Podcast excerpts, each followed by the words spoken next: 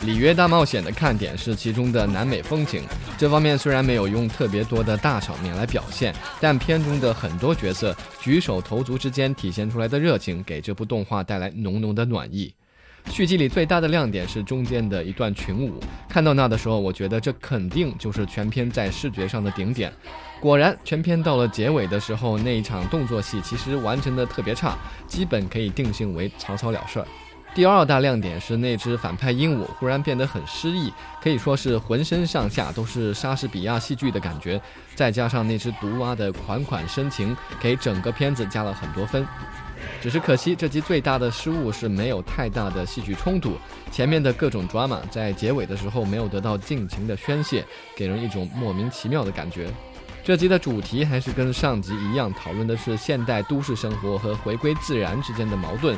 其实这个话题在《Real》这个系列里已经挖掘的足够深了，所以第二集有一点点往家庭剧方向转的迹象。如果真的是这样，那这个系列恐怕就会变得跟《冰河世纪》一样落入俗套了。所以最好还是不要再拍续集了。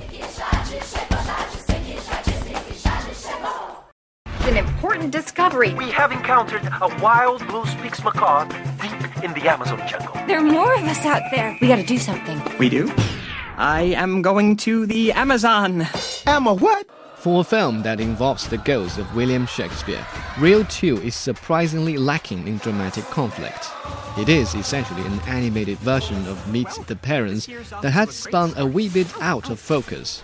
In the continuation of the metaphorical chiding of modern city based human existence, Rio 2 brings the blue macaw family to the Amazon jungle to test their wings. But in their search for the rest of the species, they are hunted by a vengeful cockatoo, their arch enemy from the prequel. I kept thinking that I could never live. I could barely fly. And I spent, oh, so many nights thinking how he did me wrong, and, and I grew strong. There's also a mission of equal urgency to protect their natural habitat. And let's not forget that this film was made especially to herald in the 2014 FIFA World Cup, so there's got to be some references to the sweaty sport. We're not people, we're birds. We have to get out into the wild and be birds, Blu. Let the kids connect to their roots. Hey, wait a second. It's gonna be so much fun. Yeah! So, as you can see, the fatal mistake involving Rio 2 is the attempt to merge this multitude of storylines.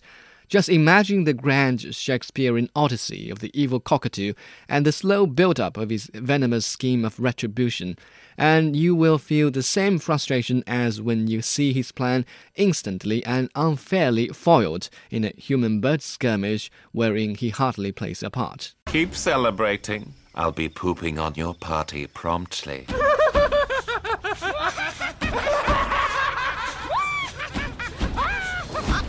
It only works when I do it. Okay. Love ya.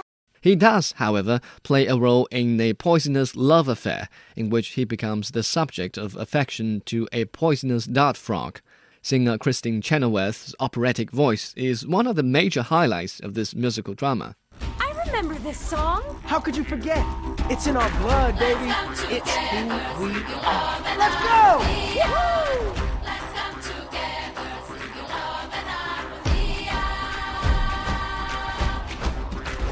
Another highlight is a family reunion where the birds of the same blue macaw feather flock together in a dazzling array of colors and rhythm, in a scene resembling a water ballet presented by birds in midair. I could tell that this scene would mark the visual climax of the film long before the film hit halfway. And as it turns out, I was right. The director managed to arrange a football match between two beautiful living species. Like the human bird skirmish mentioned above, the focus is placed on intensive action though, so the visual effect is not as pleasing to the eyes as the reunion does. Daddy! Daddy? Look at me, I'm a grandpa! Oh. nice to meet you, sir. You will call me Pop Pop. Kids, go easy on old Pop Pop. You can call me sir. Elsewhere, the film retains the exotic South American flavor that was so characteristic of the previous episode. So it is actually a pretty nice film for promoting the country's image, managing to touch people's hearts while making money at relatively low cost in the process.